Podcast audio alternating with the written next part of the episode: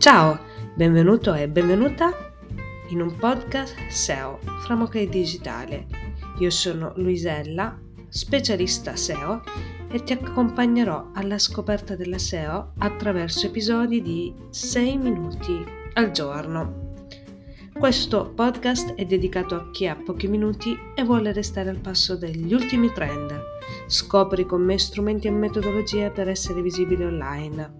Staremo insieme dal suono della moca al tempo di un caffè e qualche volta parleremo di qualcosa che non sia solo SEO.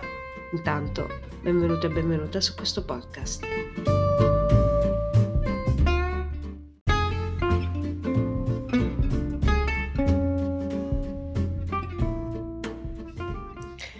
Ciao a tutti, eccomi di nuovo qui con una nuova puntata e ora parliamo in questo episodio di cosa fare prima di migrare o di rifare un sito web ex novo.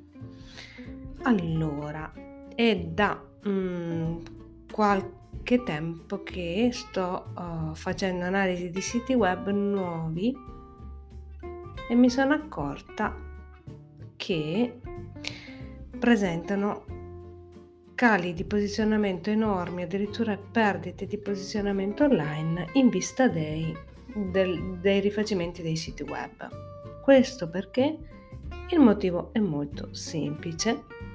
Non è stata fatta una migrazione SEO, che è una cosa davvero molto molto semplice. Bisogna migrare i vecchi indirizzi URL, PDF e immagini, tutti gli elementi del sito web ai nuovi percorsi, se i nuovi percorsi vengono cambiati.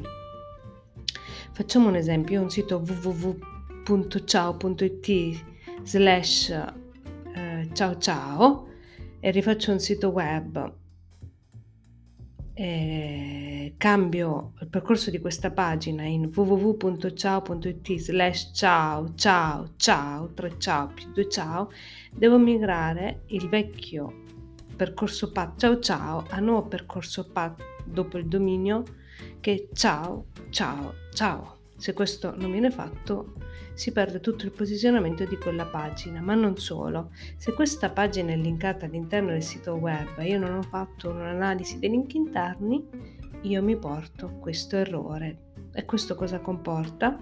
Che il sito web non riesce a scansionare bene la...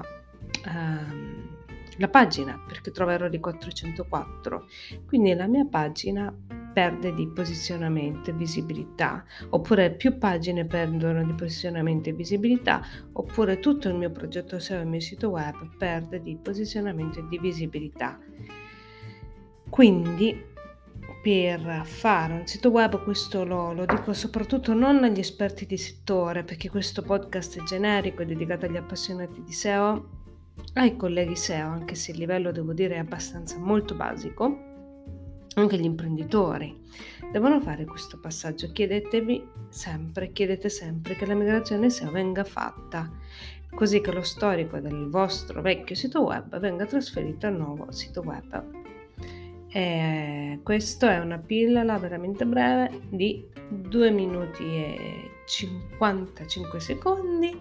E bene, io vi lascio alla prossima puntata perché non ho molto altro da aggiungere. Grazie per ascoltarmi, grazie per questo podcast SEO Framoche Digitale. Il caffè è stato veramente, veramente, veramente molto breve.